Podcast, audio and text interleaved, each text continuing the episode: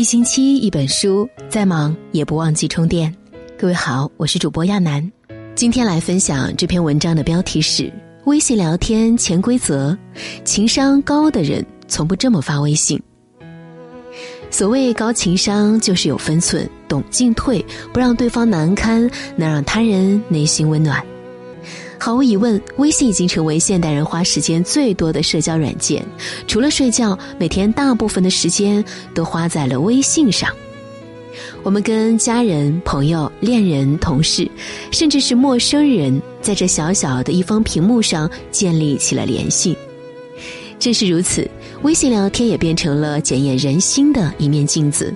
虽然隔着屏幕，但一个人的情商却展露无遗。及时回复消息是一种尊重。你一定遇到过这样的人：你发微信给他，焦灼的等待着他的回复，结果他迟迟没有回应。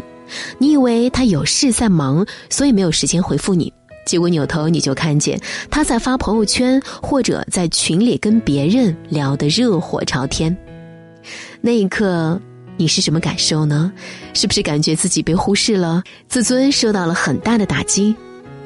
我们可以换位思考一下，如果你在群里发了消息，没有人理你，你是什么心情？如果消息发出去，其他人都没有反应，只有你一个人做了回复，你会不会对这个人好感倍增？没错，我们的确会遇到因为手头有紧要的事来不及回复微信的情况，或者是想过会儿再回，结果忘记回的情况。但事后也应该简单解释两句。对方并不是不会通情达理，可你闷不吭声，就会让对方觉得你很没有礼貌。刚参加工作那会儿，领导就教导我说，客户发的消息要及时反馈，如果你懂就及时解答，如果你不懂就解释说请示过后立马回复，但你不能把客户晾在那里不管不顾。后来我发现，如果及时回复消息，不管这个问题能不能及时得到解决，客户都会对你越来越信任，觉得你这个人呢很可靠。所谓靠谱的人，就是凡事有交代，件件有着落，事事有回音。工作上及时回复消息是一种能力的反馈，生活中及时回消息是一种细微的尊重。收起负面情绪，做个情绪稳定的成年人。在你的微信里，有没有那种无论任何时候，只要他心情不好了，就会对你信息轰炸的人，从来都不会顾及你的感受，也不考虑你当下是不是有时间？整个聊天过程当中都是他占有主导地位，你还必须要配合，你不配合他就进行不下去。每个人都有负面情绪，区别在于有些人能选择说。有些人选择不说，选择说也无可厚非。毕竟朋友有时候呢就是用来麻烦的，但你倾诉的姿态要合适，要懂得适可而止，不要不厌其烦的滔滔不绝的说个没完没了。对方刚开始听会对你抱有同理心，可你喋喋不休，对方难免会生厌。当察觉到对方开始表现出不耐烦，或者是。敷衍的态度时，就失去了打住。而且呢，在倾诉的过程中，要留有给对方说话的余地，不要把对方当成是一个机器。我认识一个女生，只要她心情不好，失恋了、恋爱了，都喜欢找我聊天儿。过程中根本不给我说话的机会，都是她在那儿一个劲儿的说。实不相瞒，现在看到她给我发消息，我就头皮发麻。况且每个人都被生活狠狠教训过，没有哪个成年人的生活是容易的。懂得掩藏负面情绪、自我消化负面情绪，才是一个成年人起码的标配。没有人喜欢和满满负能量的人在一起，大家都喜欢积极乐观的人。所以，尽可能的收起负面情绪，做一个情绪稳定的成年人吧。发语音事先经过对方的同意很重要。微信语音的确方便了联系，但这种便利呢，更多的是对发的人来说，收的人就未必了。很多人喜欢不分场合、不分时间的发语音，自己说的痛快了，但听的人可就惨了。有人说发语音暗含了一条鄙视链，用语音和你聊天的，多数是你有求于对方；你和对方用语音聊天，多数是对方有求于你。关系非常亲密的，一般都不太给你发语音；关系一般的，倒是很喜欢发语音给你。我爸妈几乎从来不发语音给我，对他们来说，发语音要比打字方便很多。可他们总是会考虑到发语音我是不是方便接收，所以他们宁可笨拙的打字，也不会给我发语音。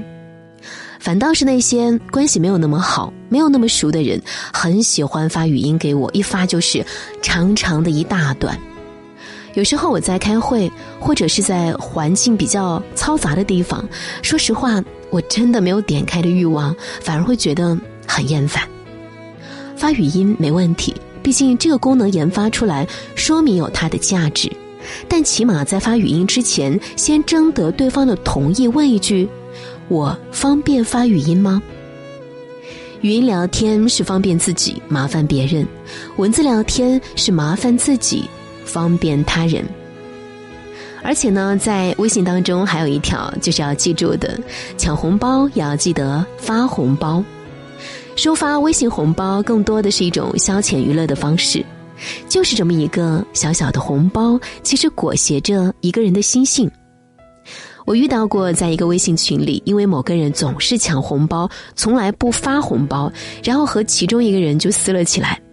一个说：“你别总是抢啊，也发一个。”另一个说：“你咋知道我不发？我只是没时间。”一个说：“有时间抢红包，没时间发红包啊。”另一个发了红包，然后说：“我这不是发了吗？你嚷嚷啥？”一来二去，两个人就吵了起来。说实话。我觉得两个人都有毛病，不发红包的人是自私自利，讨要红包的人是心直口快。因为一个红包，两个人在微信群里吵了起来。我叹了口气，默默退出了群聊。除了只抢红包不发红包的人，还有一种人也颇为让人反感，那就是没有参与整个聊天过程、不了解事情的情况下，见了红包就要点开的。因为租房合租室友之间呢有一个群，有啥费用啊都会均摊，然后呢发到群里。每次别人刚把费用发到群里，该收红包的人还没有来得及收，就被别人给抢走了。虽然他后来返还回来了，可是我怎么就觉得这个人很轻佻、很闲？我很讨厌那些抢红包开了挂的人，因为他破坏了大家愉悦的氛围。你看。小小一个红包，居然暗含了这么多的内容。除了逢年过节，我几乎不在任何群里抢红包，抢了呢也会象征性的发一个，来而不往非礼也。不要因为一点蝇头小利，让自己在众人面前丢了脸面。有事没事儿记得多联系。翻阅和某些人的聊天记录，你会发现很简单也很可笑。朋友圈第一条，帮我点个赞，一点。帮我砍一下价，已砍；帮我抢火车票，加速一下，已加。有时候你会纳闷儿，你们之间到底是朋友，还是只是帮他点赞的工具？除了点赞、砍价和抢票，还有一种迷之操作叫发喜帖。如果关系很好的人，随份子自然不在话下，也不存在突然联系你的情况。如果是关系压根儿就不怎么熟悉的人，也很好办啊，就是装作熟视无睹。为难的是，关系说好不好，说不坏呢也不坏，随份子吧，好像关系还没有到这个程度；不随吧，又觉得面子上过不去。平时几乎不怎么联系的人，他只是轻轻动了一下手指，最后把难题抛给了你。所以啊，朋友之间有事没事儿要多联系、多走动，不要只是有事儿的时候才想起对方，这样一来显得目的性很强，也很冒犯。如果这个人的关系还没有达到经常联系的程度，那么要砍价投票的链接也就不要发给对方啦。微信是个小社会，一条消息、一个链接，都会透露出一个人的情商。所谓高情商，就是有分寸、懂进退，不让对方难堪，能让他人内心温暖。